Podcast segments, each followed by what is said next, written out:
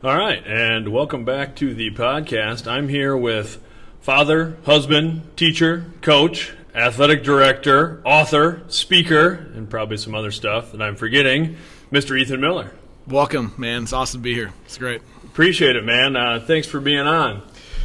Now, we've met each other through athletics and, and school stuff. I mean, as athletic directors, I think is when we first met. Yep. And um, you teach and coach at Central Springs, which is a neighboring school district where I teach and coach. And I guess I don't really know, nor talk about what got you into the wild world of education to begin with. Well, I grew up in a town of Humboldt, Iowa, and both my parents were teachers, and that uh, was used to growing up in the building, used to growing up around going to games and activities. My dad was a high school band director, so when he's a high school band director, playing pet band and uh, Friday night football games and basketball games. That was a part of my growing up. My mom, my mom was a high school art teacher, and uh, so I had a lot of experiences there with you know shows and concerts and things that we had uh, going on in our family. Uh, but I knew at a young age I wanted to be a teacher and a coach. Um, I had a mentor, uh, my elementary PE teacher, guy by the name of Stu Fritz, who was the longtime head baseball coach at Hope College in Holland, Michigan. And I saw him like this guy's awesome. I mean, he had a ton of energy. He was coaching. I'm like, he just carried himself with such a strong demeanor. I'm like, I was in fourth grade. I'm like, yeah, I'm a teaching coach. And so that was the path that sort of opened itself up to me at a very early age. And then after graduation from um, high school, that didn't change and uh, continued on that path that got me into education. That's awesome. Now, it's kind of interesting. So, your dad's a band director, your mom's an art teacher. I mean, there's a lot of like fine art stuff. With and you know, you're a big athletics guy. Was that something you just kind of were doing everything all the time as a kid? I mean, exposed to all these different things. So my the the look I get often is like, dad band director, mom art teacher, and they get this like vision in their head of what they're what those uh, sort of people yeah. are. But yeah. uh, my dad uh, is a super competitive individual. Uh, rides a Harley, has a handlebar mustache. Um, you know, but he's uh, he's retired now and plays in a bunch of bands professionally and um, has CDs out from his brass groups and. Um, then my mom does professional art now that since she's retired, but she was uh, tried to pass along that to us. I have as many art skills as humanly possible, as my students will attest. As I try drawing pictures on the board for certain, I'm really good at stick figures. But uh, yeah, so I had a wide variety of uh, experiences growing up, from you know athletics, and then I was also involved in music and. Um, played uh, tuba, trombone, trumpet, and drums along really? along with that. So my dad as a high school band director always say, you know, when and then he moved to the junior high um, later on in my life because my uh, just the time commitment and wanted to be around the family more and um, just the, the number, sheer number of events he had to be involved with. So when he's trying to get kids involved with band at the junior high level, you know, all these parents would say, "Well, my son's going to focus on athletics," and so I got to be a great selling point because my dad could say, "Well, he was an all-state athlete and an all-state musician, so you can do both. Yeah. And it's yeah. like, oh, okay. so, yeah, so it's good. A wide variety of experiences that um, I continue to draw back for uh, for what I use today. That's awesome. And then now, so as a teacher, you teach physical education, health, teach character and leadership class, and then is that class where you teach the the Make It Stick book? Is that a separate class? So what I do, um, I teach character and leadership classes for our freshman level and then also our senior level. And then the Make It Stick book is just permeated as far as within the class itself. Okay. Um, from different principles of learning because the, the class that we teach at the freshman level with personal growth and development we instituted six years ago because we found that we were missing something with our students and their preparedness to live life as a high school student where their responsibility has to be a lot higher. Uh, their the you know the potentials are a lot bigger for you know their outcome in lifestyle design and where kids were failing was nothing to do with their ability in content but to on their personal habits. And so we developed this class and started to kind of think outside the box. It's required for our freshmen mm-hmm. and you know we're seeing some positive uh, impact because of that. And then it's branched off into a senior level class. I teach high school level health class as well and, and uh, elementary physical education along with my duties as high school athletic director, head baseball coach, assistant girls track coach. now you've got a lot going on, and we talked about this when Conway was on the podcast. But for people who don't maybe understand in a small school setting, if you're an athletic director, it's not like that's your only job and you right. have a secretary and you're doing whatever. Like, that's kind of a full time job on top of one or you know at least one other full time job, not to include coaching yeah. and all that stuff too. So, just from like a professional standpoint, how do you balance just those sort of things in the education realm? So, um, try, now this is my eighth year as an athletic director, and I feel like I've got the the systems and um, you know forms and programs and all those different documents you need. Uh, it's pretty automated now. Um, mm-hmm. But from a time management standpoint, I really pride myself on that. Mm-hmm. Um, from a, a, time management standpoint, is this like, listen, we have, you know, 168 hours a week to do what we need to do, and time is the most constant denominator amongst all people um, in our competition, or that also that of ourselves. And so it's what we do with that time. It's not how much time you have, but what you do with the time you have and no one's going to add a 25th hour or a 30 second day in the month for us just because we have a lot going on. Mm-hmm. So we have to be really great with it. So I plan my day from the moment I wake up to when I go to bed. I map it out in a Google document. I from my morning routine to waking up at 4 4:15 in the morning to work out the morning the what happens within the house getting the family and the house ready to go and my wife and I get in the house keeping it buzzing and keeping it moving to mm-hmm. what happens here at school to I break it down and schedule it that way then what also happens after school how I slow it down at night and then before lights go out to get ready for the next day sure. so I've got to be the best at time in order to have the deepest impact that you want to make mm-hmm. so I'm not going to make that excuse of I'm busy or I've got, just got too much going on, too much on my plate. It's I have a full schedule. Let's execute the day. Because, in all honesty, people plan their Super Bowl party with more detail than their their own lives. you yeah. know, and so can we plan every single day that we need to to make the most out of it? Because today is the most important day of our life. It's the only day we're living. Sure. And so we can't live for tomorrow when all we have is today. So just um, like talking a little bit about your routines then. So like your morning routine, are you do you try to keep it something consistent where it's a very similar thing every day? Like is that part of the routine or does it depend day to day what you have going on? So a lot of it depends upon the day, but for the most part, my morning is four o'clock, four fifteen wake up, depending upon uh, you know if I need to go for a long run or if I need to do uh, strength training. But morning exercise for me is a domino effect. It puts everything else into place. Um, I started that early wake up because as a guy who is a father and as a husband, um, everybody wants your time at 4:30 in the afternoon. Nobody wants your time at 4:30 in the morning. Sure. And so once I implemented that strategy, um, it, it, just changed. It just made everything. It, nobody really liked. I mean, no one likes to wake up early, but mm. I like the benefits of what it does for me, and so it makes me more alert, makes me more energized. It's like taking my energy pill for the day, and then it gets things started. So my morning, my morning routine is very, very consistent about the things I do every single morning. Sure. And now that allows me to be um, almost put things on autopilot mm-hmm. instead of having to make a ton of decisions every single day. Mm-hmm. So my AM routine and my shutdown PM routine is just helping me get ready for the next day, and then I can execute in the morning. Sure. And so from waking up, clothes are lined out and already regular from the night before, from what my workout stuff is going to be, wear the same stuff to the gym, get done, come home, and then I start everything else that goes with it. So the essentials of my morning routine are workout, a form of meditation, um, or breathing, um, then breakfast, and then you know preparation of you know my you know my wife, my kids, my school day stuff, and then um, shower, dress, out the door. Sure. And at night, it's the same way. It's clothes out for the night for the next day. That's what I wear at school. What I wear that. So that allows me to uh, make decisions. The ones that I have to make that are the most important because decision fatigue is very real. And if we're constantly making decisions over and over and over again, what that does is that when then we have to make really big decisions, we're just we're, we're over it. Sure. All right. So it allows me to be as productive as possible. So with I'm just curious because I I'm fascinated with meditation and like breathing and stuff like that as well. So, what types of meditation, breathing types, and things do you do? So, um, there's a couple apps I use. One is called Headspace. Um, sure. Um, that's a lot more guided meditation. Um, another one is called uh, Calm, which is what I've gravitated more towards.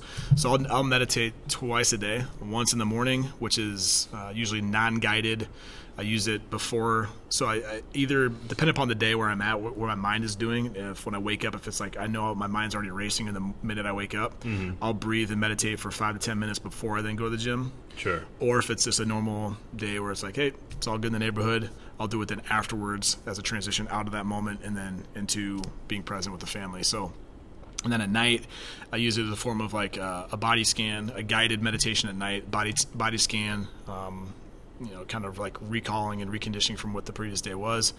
And then that allows me to then slow it down and shut it down. And usually I don't make it to the end of a 10 minute breathing session before I'm asleep. Sure. So, sure. yeah. Um, and, the research is behind meditation is increasing more and more because you know one of the, the statements is like you know we could medi- meditate before we need to medicate, and I think we Yeah. have to just sometimes slow things down because in the treadmill of life, we're expected to jump from one to the next. We'd never do that in a, in a you know, in a fitness center, like have one treadmill at ten, have the next at ten, and say, okay, you're going to jump to the next one without missing a beat. Right? Yeah, yeah. um, and, and even with our young people too. So like within our school on Mondays, our kids know this. It's just, it's mindful mi- you know, mindful Monday, and so we start every single day with either a five to ten minute guided or non-guided breathing. So there's Really? Um, allows them to get present, allows them to refocus, allows them to say, okay, you're to let go of what the past was and focus on the present. And so it becomes very therapeutic. Um, it's great with some of our, your, our ADD, ADHD people, um, those who have might suffer from a form of depression and anxiety, is just allow them to get in tune with themselves, to breathe, to focus, and to uh, sometimes you know let go of those things we can't control and hone in on the things we can. Sure. So then, when you're doing that breathing, either like leading the students or with yourself, I mean, is it just focusing on the consciousness of your breath? You're doing the in through the nose, out through the mouth. I mean, what are you focusing on with the actual breathing? So there's one we'll do is called a six two eight, which is they'll inhale for six, hold for two, and then exhale for eight. So it allows them to get deep, and I'll actually talk them through that, and we'll do probably, you know, five iterations of that before then we take off and then say, okay, you're on your own now for the next, you know, four to five minutes of just doing that. Um, Navy SEAL training. Um, when they, the powers of their breath and what they'll do is a form of six to eight or a five by five box breathing where it's more like you breathe in for five and then back out for five. And Mark Divine, uh, author of Way of the Seal, talks about how that even saved him in a uh, on a mission because they ran out of oxygen while they're underneath of a high value target underneath of a boat, and both these guys had to save and share an oxygen tank for almost two hours. And so what they were doing is that they, as they were holding, they were doing this sort of box breathing in their mind while they were holding onto their breath. While one guy took a took a pull from the oxygen tank, and as it goes back and forth. So it allows you to stay calm and to stay present because you know in, in life how fast things move moment to moment is just the, the power of oxygenating your brain Sure. and yourself to just create that sense of calm. And just young people would be you know on an athletic field take a breath pre-pitch pre-shot pre-play and then also post to release it and move on to the next one. So Sure. yeah so we get we do a couple different types with the students to just to give them exposure. Um, and some can get present really fast. Others it just depends where they're at mentally emotionally that's Yeah. uh, it might be more of a struggle but uh, again it's the act of doing it that makes it the biggest difference is just sometimes making the attempt you know Sure.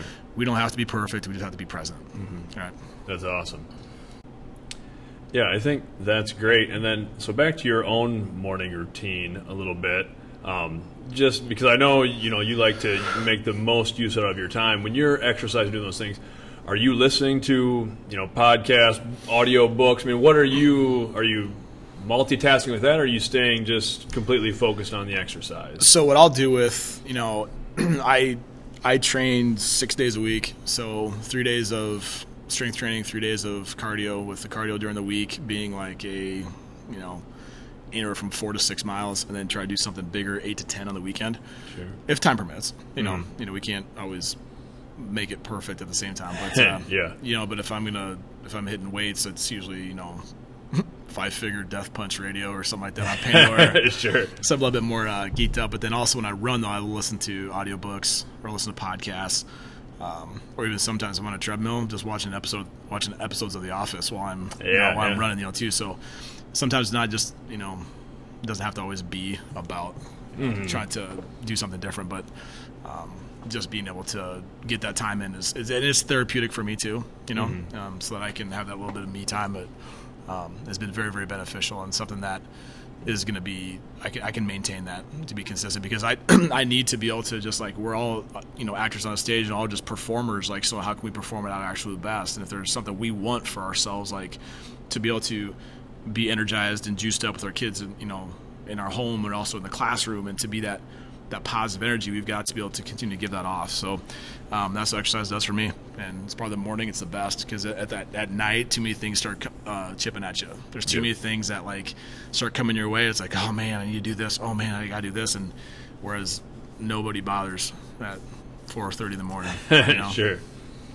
Um, So you touched on a couple of things that I wanted to get to, and I just had the the privilege of sitting in on some of just your off season baseball work stuff, which Yeah. which was great.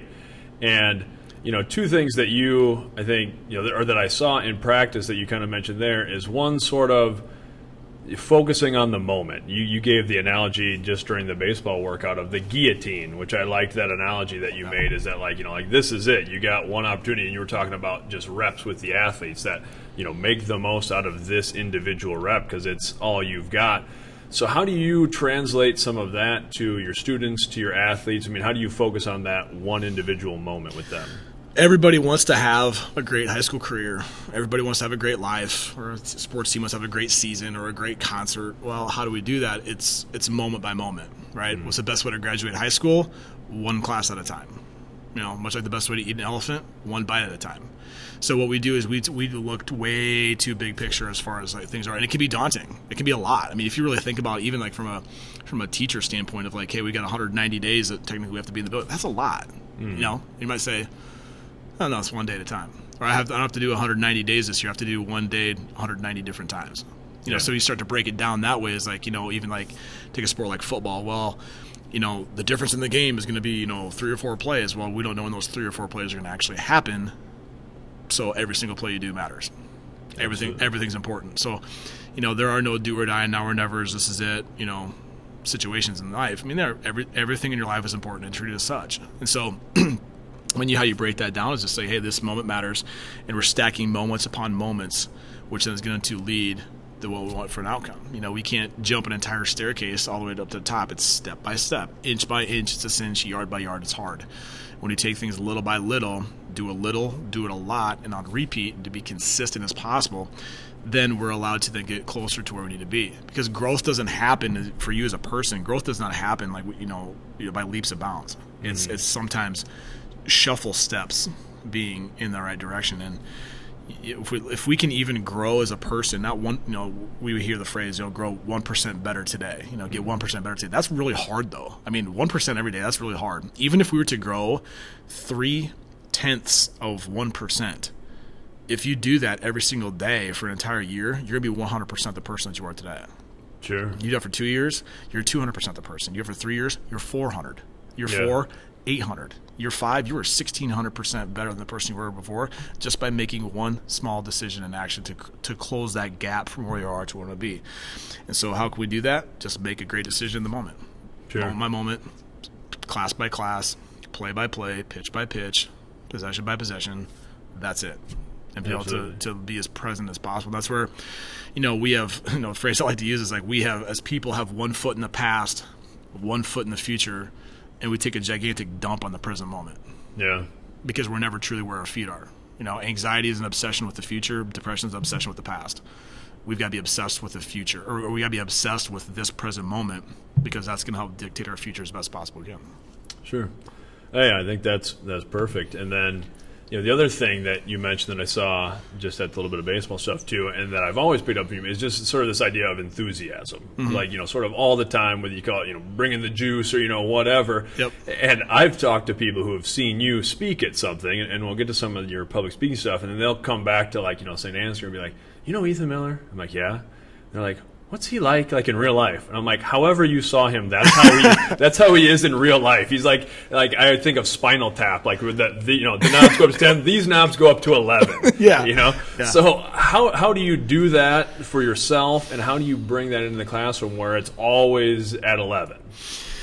you know, I, we have to. There's a concept called the flipping of the switch, and I learned this from a friend of mine, uh, mentor. He's a former Navy SEAL by the name of Sean Haggerty. Um, he was a Navy SEAL for 117 combat missions. He was a sniper. He was a point man. He was been he's been SEAL Instructor of the Year, and he has this concept of flip the switch. When the switch is on, be on. That's laser sharp focus. But when the switch is off, we're broad. We just kind of sit back, but we're also like the electricity is still flowing. Even when the switch is off, the electricity is still there. Right, We- the, the power is not ever completely cut. I mean, there's still some there in there. We're just waiting for the switch to go back on again. So for me, when the switch is on, it's on, and then we're not going to flicker. We're going to go, and that's a decision. I've I've always been wired that way. I mean, you know, you being up here today, me, my my daughter Greta running around the school and doing stuff too. She's got you know the energy as well. Mm-hmm. But I also think it's like the decisions we make as far as what we're going to bring because we as people listen to ourselves way too much and don't talk to ourselves enough. Right? We we are dictated so much by our feelings as far as creating then that action that we need and your feelings really don't matter. Like I'm tired. Tired is a state. It is not a condition. Act differently in how you feel. You know, mm-hmm. you will feel your way or you will act your way into feeling way more than you ever feel your way into acting. Sure. If you're just waiting for the right moment to feel good, you know, if we only work on days we feel good, we're gonna be waiting a long time. Yeah. You know, so it doesn't matter about your feelings; it's about our action. It's about what we show. And if there's something I want to see out of my students, if there's something I want to see out of my family, if there's something I want to see out of my athletes, or there's something I want to try to project off into others, for them to for to see out of them, I better be doing it myself. Mm-hmm. You know, so people need a model to see, not a motto to say. You know, they need somebody to like look and say, "Oh my gosh, that's what energy looks like." That's what you know is being consistent. And if we can just be consistent as people, day in and day out, that's going to then help us to then create that legacy and to live moment by moment. And that's that's essentially how I view it. Other days I feel tired? Yeah. Other days I don't feel like it? Yeah. Are there days where I like I'm dragging my feet to go to the gym at four o'clock in the morning? Yeah. But I've just learned to talk to myself and say it doesn't really matter. Mm-hmm. Do it anyway, right? And if you don't feel like sixty percent, go to battle with that 60% and see what happens. Yeah. That's yeah, that's awesome. So then, you know, we've talked a lot about your education stuff, you know, teaching, coaching, those sorts of things. But you do a lot of things beyond that. I mean, sort of extending the same message and, and those sorts of things. But, um, you know, one, you're an author. And um, so really three books you have out now. You co-authored the one with Brian Cain. If you don't know Brian Cain, he's sort of like a mental conditioning coach. Yep. Um, which was I wrote down just to make sure I got the title right. The Mental Game of Athletic Administration. Correct. And then you have um, your two own books.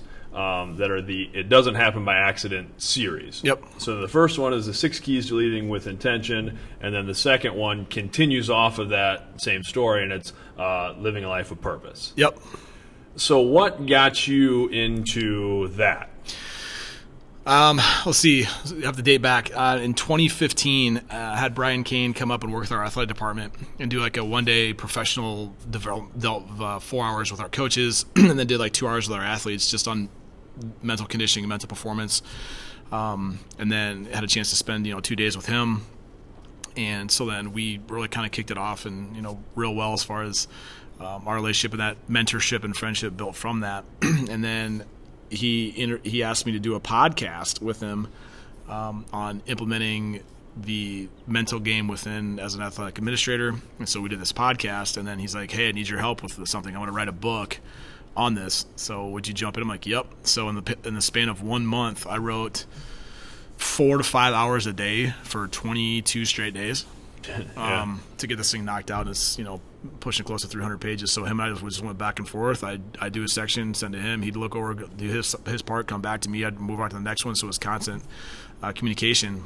And then once that came out, um, I had you know so, so, some of the podcasts and like just that book coming out too then people can see that oh there's this guy's an author and as an author if you want to be like a, if you want to be a speaker the book is almost like a business card mm-hmm. it's it's a way to get in the door you know sure. now but you also that's it's an entirely different deal to speak than it is just to write books because yeah. there, there's the whole audience engagement there's a whole like presentation aspect of it um, that's way different than just um, writing a book and talking about it so um, I, I love motivation but i'm more about you know getting people enthusiastic and energized or juiced up but also to give them systems and strategies that they can use for their life and mm-hmm. that's going to help them to become that person they're destined to be and so I went up to Las Vegas for an athletic director event with Brian Cain. Uh, he was training for a full Ironman and needed to get an 18 mile training run in. So him and his uh, director of operations were both going to do this full 140.6 miles.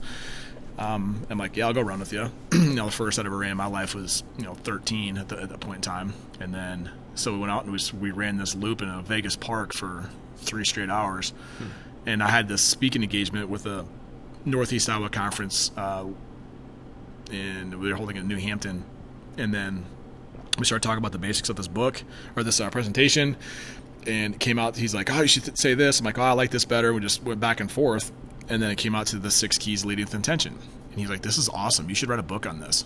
Make it a storybook. Make it to where you're just, you know, it's like a fable, almost like with Jon Gordon's book, uh, Energy Bus, mm-hmm. where people can create their own pictures in their own minds as far as what these characters look like, and also everyone who they can encounter. Um, so I got home after that trip to Vegas and got aligned with his his editor. She wasn't quite ready to, to do, do the project, so I just kind of brainstormed on what it was going to look like and wrote the book in a span of four days. I wrote from 9 o'clock at night until 2 o'clock in the morning for four straight days. Wrote this 100 page book, sent off the editor, and then off we went. And it was then building a website, trying to figure out how PayPal works, like Yeah, for people yeah. to actually buy stuff, and um, putting it on Amazon. And I self published it with through my own publishing company um, compete publishing and then also went from there to now the, the next steps are built forming in, the, in my own llc now. And so it's, it's this whole side thing is start off as this kind of fun little thing is now getting bigger which is humbling exciting. Um, and yeah so that, that book sold and it's, we're approaching close to 3000 copies now in that first book. Um, then i wrote the next one uh, the living life of purpose uh, went through the same process as far as writing goes. And um, you know that book's uh, over 1500 now um, with that. So it's been good. You know it's, it's been it's, it's a way to get to kind of get into places and uh, so they see an author so it's in different businesses and different schools that are using it as their leadership programming. Um, and then uh, so then now it's people see the book they see some of the different things i've done through podcasts or just a speaking engagement. And then now the consulting aspect is coming up too. Now it's actually working more with their teams, working with their coaching staff, working with their athletes, and what they do within mental performance, and them recognizing that it's not witchcraft or wizardry or it's going to be this you know secret pill you take that's going to make everything better, but it's a way of developing a system that they can implement that's going to permeate everything they do. And mental performance is not just one more thing we do; it's it's everything. And so it's how you structure practices, it's how you communicate with people, it's how you um, develop those that you're you know in charge of, and so that's what makes it uh, incredibly exciting and incredibly uh, worthwhile. Sure. Uh, so in the "It Doesn't Happen by Accident" books, you like you said, you sort of structure it as a as a fable, and it's a book. Uh, you know, both books I've read, and I think really applicable to anyone. But the the story around which it's structured, it starts at least with uh, a beginning teacher, an early teacher who's a little disillusioned with education or his role in it and then he finds sort of this mentor figure. And you know not to give too much away you know the book's a great read um, but then he's learning these six keys throughout that first book. How much of that was taken from real life just in terms of i mean like, i know i love education. I think it's the best job in the world. That's something we've talked about on this podcast before but I think sometimes we do see those teachers who maybe are a little disillusioned or Right. they get into it and it wasn't what they thought it was going to be. Yeah. So, how much of that did you draw from things that you were seeing in education? yeah, things I saw as a you know student myself, um, uh, growing in high school within specific teachers, and also seeing that within being around schools, you know, in 15 years in education. So um, there's a lot that I took. There's a lot of examples I got from people at other schools and the things that they've seen. Um, the question I get often asked is like, you know, right away is like, okay, who are those people like at your school? I'm like, it's it's not about like, th- there's not, there were not, who's this guy? yeah, they were not created as a result of like me trying to like get a jab at somebody. No, that, that wasn't it. It was about, and and the, the feedback that's been interesting about this is that, you know, from different admin, building administrators and different other you know teachers who've read this book and who have seen that are like, oh my gosh, like this makes total sense. We've seen this year in and year out. But then also, like you had said about it, it's so applicable to everybody, like working with a business who they're like, oh my gosh, we have employees that are like this, mm-hmm. who they've, you know, been the long tenured and like someone comes in and they're like, oh, they just kind of latch on to this like veteran person and they get taken down the wrong path where they entered this profession, whether it be teaching or business or whatever it is, with their own ideas, and then those kind of get sloughed off the side because they just get connected to the wrong to the wrong person. And you see that happen in everyday life with relationships. You know, getting down the wrong path, and you, know, you kind of wonder like how they ended up there. Um, Yeah. But uh, that's that's where it, it, it's a story that it could fit any business or any school, any you know company or athletic team because it's it's real life and we've seen that. And mm-hmm. so then how can we take then each of these individual keys, which is about action, and to use that in everyday life. So then, then what I do now is that I take those six keys and apply mental performance skills to those keys that to really hammer home the point as far as like not just the, the concept of like say key number one make today count well then i use that whole framework to teach about elite mindset and time management and organization mm-hmm. and then as we move into each key there's one to two different skill sets that i can help teach as far as a strategy because motivation is great right it's what gets us started but commitment is what keeps us going and if we don't have a system or a strategy then we start falling the wayside. It's much like you know as like a strength conditioning program, right? You know mm. that you know that you have done so well at is you know a guy gets in the gym, they're all fired up to do so, but they don't know what they're doing. This is gonna this gonna fall apart. Sure. You know, and then you give them the right systems or the right strategies and the right tools, then they can just take off. Mm-hmm. So then, when you're doing, you kind of talked about the book or all the books giving you an opportunity to just get in places and get in contact with people and then you know you've started doing a lot of these speaking engagements and those sorts of things. Is that what you're doing with a lot of these is you're structuring around sort of those six keys and things like that and, you're training those specific skills then? Right.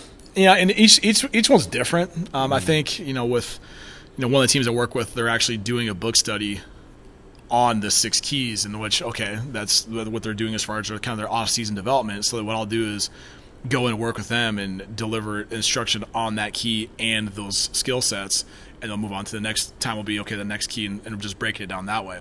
But some places like say when i go to i'm working a uh, mental performance camp, camp in the iowa city area and uh, i'm not going to take them through the six keys because i can this can be more about the routines and the mental performance specific to baseball and softball. Sure. And then if I go, but when I go work a, um, a speaking engagement at a, a basketball camp this summer at Iowa State University and delivering specifically on adversity, I'm not going to be getting into like the you know the any of, any of the keys. So sure. it just it, it just it depends upon what the organization wants, mm-hmm. um, but then also being able to have the flexibility and and also content to deliver on any sort of different area. And that's what's been fun to continue to grow. Is I'm still I'm, I'm still learning. I'm I'm no by far means an expert. I'm still a student of the game. Um, mm-hmm. But when it comes to it, is that there's a lot of content that I have that I can help you know help somebody shorten up their experience and my, and living according to my personal mission that has to do with like the question you asked earlier about how to maintain energy levels and like enthusiasm on a daily basis is that I'm driven by my core principles of purpose, accountability, commitment, and toughness. And that my mission is to positively impact and influence the lives of those I serve. And I don't care who that is. Mm-hmm. And I'm in a position of service as a teacher. I'm serving my students, and I go into work with a group. I'm there to serve them at the highest level possible to allow them to be at their absolute best when it matters the most. Sure. No, I liked you kind of talked about your core principles, and I think that's such an important thing that oftentimes people overlook, and it's, it's one of the first things. So in all my classes, I do it's sort of a self-authoring thing, and it's one of the first things that we talk about is you know what are your core principles, and it's one of those things that I try to you know tell my students if if you don't know what you stand for, you don't know yourself, you know how are you going to face all of these other things? And I think that's such an important thing. So I like that you read all those off. So just go through them one more time here. What are your core principles? Okay, so this is part of like what an individual's, and I'll do this with um, a lot of my one-on-one coaching clients. We'll do this with our students. It's called the MVP process, and that stands for Mission Vision Principles. Mission is think uh, eulogy, right? Think like, mm-hmm. what do you want your entire life to be about? Not just about a specific area, not just as like a teacher or like a coach or a husband or a you know just just a, just what do you want your life to be about? And as i said that is to positively impact and influence the lives of those i serve. My vision vision is more resume. Like what do you want the accomplishments? What are the things you want to check off the box so to speak and sort of like hey live a life of alignment with my core principles to create a life for my family that i that they deserve or to leave a lasting impact on the students and people that I consult with, right? Mm. But then also the principles is that what are those areas of your life that are going to drive behavior? Okay, now so when it comes down to this, this is part of the, what's called the performance pathway. Leadership drives culture, culture drives behavior, behavior gets results. and your culture is specifically aligned with what your principles are. And principles drive behavior. And so my principles that drive my behavior are purpose, is that um, I, de- I define that as built for others. Um, accountability is do what I say I'm going to do. Commitment, be 100% where my feet are. And then toughness, the ability to overcome all adversity. So when it comes down to those decisions that need to be made in life, um, there's a phrase I use called "I am the type of person that." And so when I'm ever met with something that like, oh gosh, you know, we have this, you know, maybe negative self-talk comes in, or like I don't feel like it, which I alluded to earlier, but that phrase comes to my head. I'm the type of person that is committed to being where I'm at right here, right now, and to oversell that. Go, right? Or toughness. Oh man, I have to have this conversation with the parent, or have a conversation with a, you know, the student, or something. No, no, no. I'm the type of person that is going to embrace adversity as an opportunity to grow and get better. You know, so um, that allows me to align with you know what I want for an end product. Vitor Belfort, who is one of uh, who's a former MMA champion, UFC, one of the youngest, said this: that a boy acts out of preference, a man acts out of principle. And so when we act out of principle, then we are going to then create behaviors that are going to then be with what we believe in. And with young people, is that people experience you through your behaviors, and they what are your belief or your behaviors are exact resemblance of your beliefs. Well, if you're not behaving according to your beliefs, that's where we have that gap. And so, to help young people understand that you can be a person of action and to have those behaviors align with your beliefs, and then then they know what they're about. It's going to help them to decrease stress. It's going to help them to get themselves, you know, not to get out of bad situations because you know we all know as young people are going to make mistakes or just even you know people in general but hopefully we'll then uh, not allow them to stay there that long so with your you know your purpose being you know essentially someone who's built for others what do you I mean, what I that's something I was trying to convey to other people too is I don't think you can find any peace in this world if you're not serving other people yeah so how do you try to sort of convey that message to the people that you work with? Eh, or i guess what are the things that maybe you also find so significant about that? Or why is that so important? When i think that you know trying to lift up others and to because everybody on this planet is trying to navigate this world as best as they as they can or even as best as they know how. And one of the things i use is that there's is the concept of the FedEx logo. Mm-hmm. And do you know where the arrow is in the FedEx logo? And I show that image, and someone will say, I've never seen it before. And those listening might say, I've never seen this before. Well, pull up a FedEx logo and look at the space between the E and the X. There's an arrow that sticks out. Now, people are like, oh my gosh, once you see it, you never can unsee it. Mm-hmm. well, there's arrows inside of all of us that are just waiting to be exposed and seen. Now, how can we then know that we have to be in position of service is having the attitude of gratitude and also recognizing that you're not too better you're not better than anything. And that you know you're not too good to pick up a piece of trash in the hallway that you didn't drop. You're not too good to go help out somebody that might need it. You know you you never nothing's ever like below you. Um, mm. the the example of the uh, New Zealand All Blacks rugby team the most successful uh, team that there is um, there's a concept called sweep the shed, mm-hmm. and that maybe you've heard that before. But the captain of the most prestigious and successful rugby team in history, their job as captain is to sweep the floor after games and practices.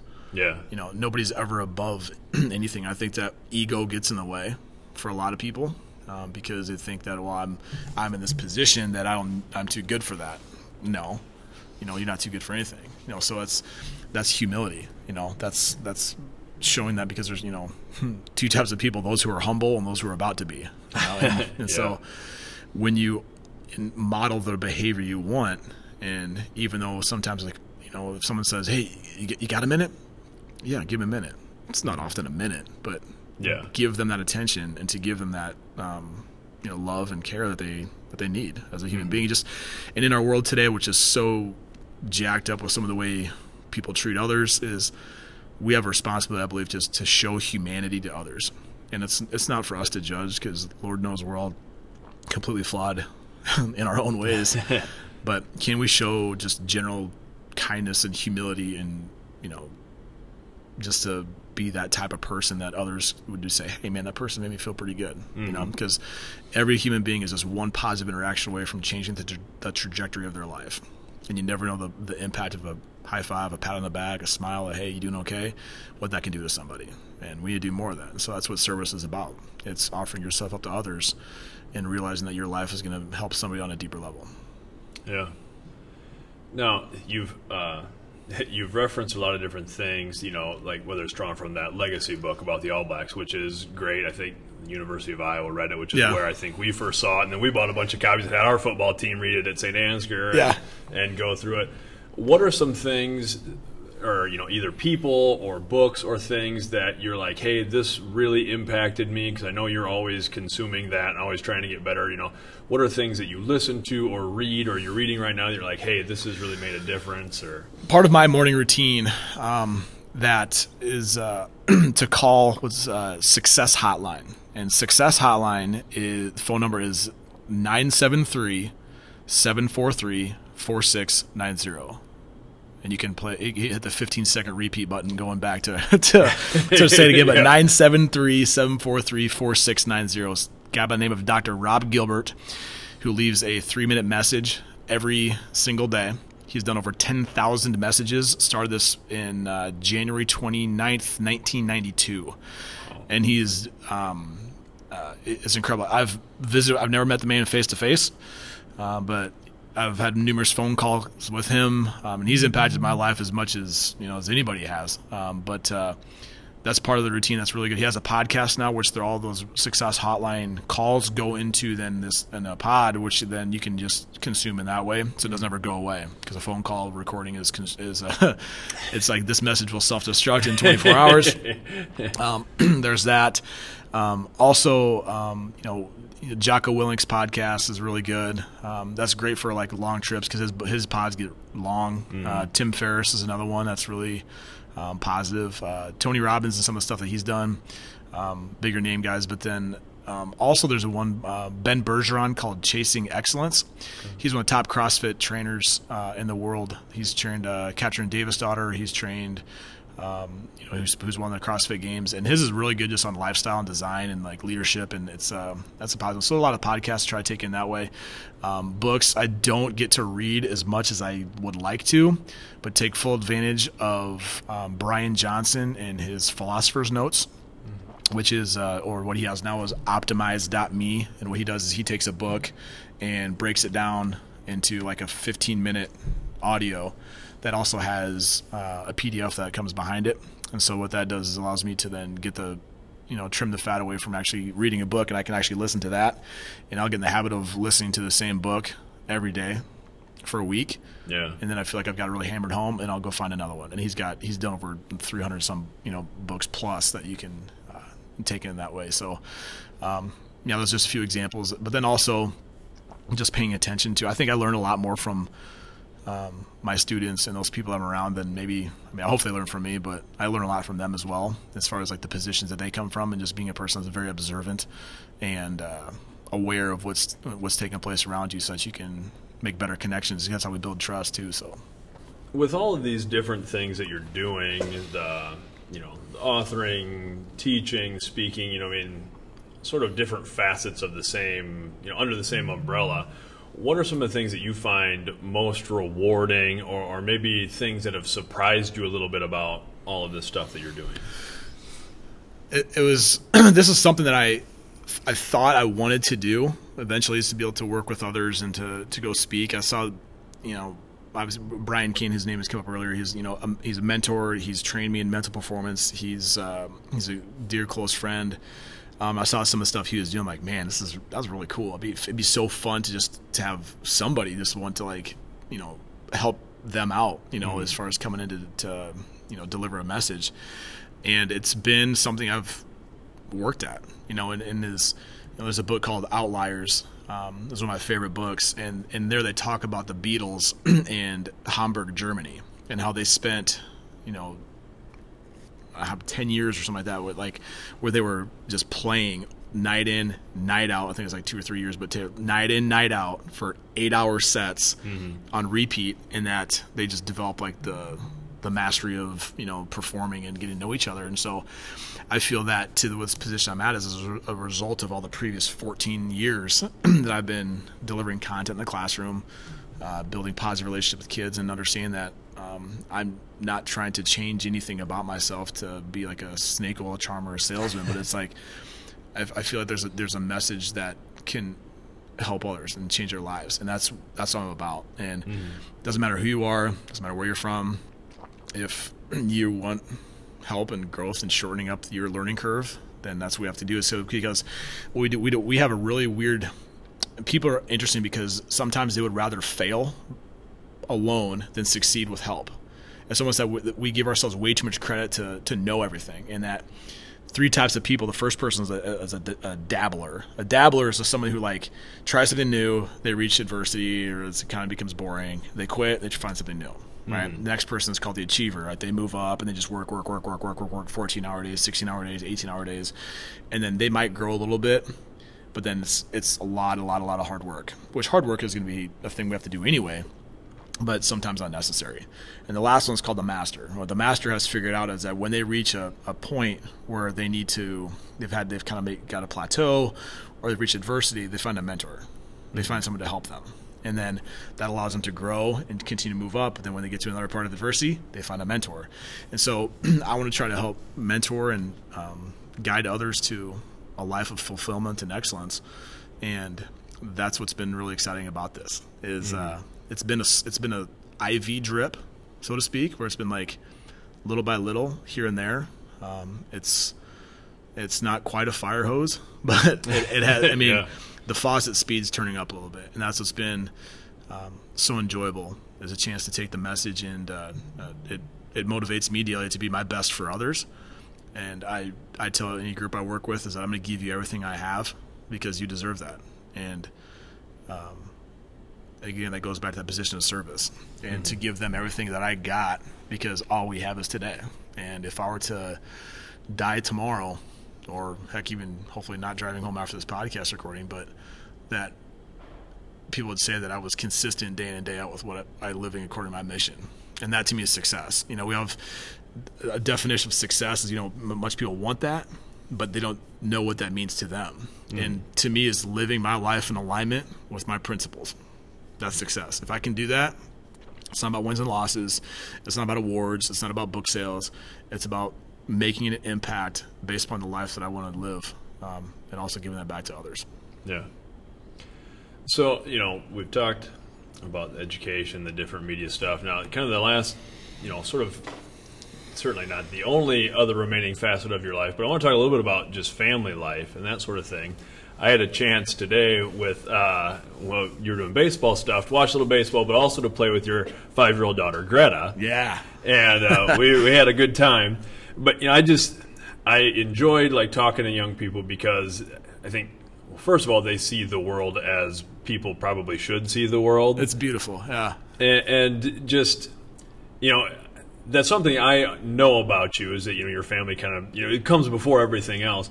But it was interesting even just talking to Greta because kids will just you know talk to you and then you exactly what's in their mind. And that was one of the things she I forget what it was. We were building a castle or something, and she said something to you, and then she's like, "He understands," and I was like, "Like yeah, that's good." And then she said, "Parents are good listeners," and I'm like, "Well, that's awesome." I, not all parents, but I, am I'm, I'm glad that you have that perception that parents are good listeners. So, I mean, that was awesome for me. It says a lot about the job you and your wife are doing. I just, I mean, that was sort of one of those beautiful little moments.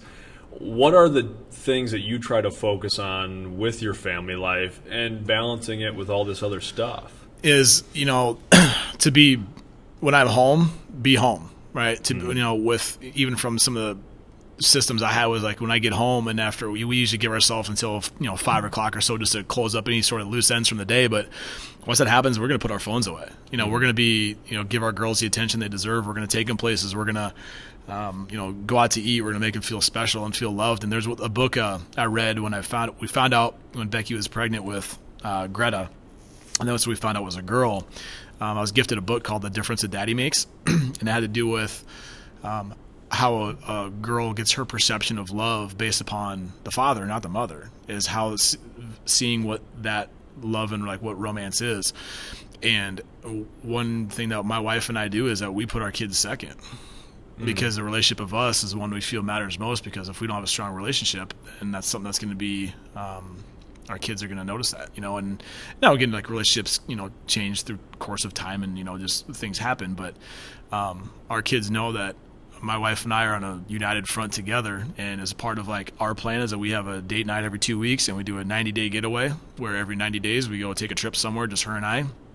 And sometimes the kids might come with, other times it's, it's just us. Mm-hmm. Um, but then also taking our kids and exposing them to different things from you know music to you know playlands and hotels and swimming pools and um, but you know I love being a father of two girls you know with Greta being five Margot being two. I love being the father of two girls. I mean those it is it's special. Um, I get asked like oh don't you want to try for another boy? I'm like no. I mean I'm mm-hmm. I'm I'm set. I don't need to have a boy to feel like the Miller name can continue to, to, to, pass on. But um, yeah, it's it's an honor. It's the most you know being a husband and father, the most important jobs that I have. And if you're going to call it a job, it's you know um, calling, so to speak. Is um, it's it's a blast to see the world through their eyes and to see those experiences that they have and the type of people they're becoming. And in all reality, my wife and I are just renting our girls for the next 18 years, and for for 18 years, and we just and we ship them off and hope that it sticks, and mm-hmm. that you know every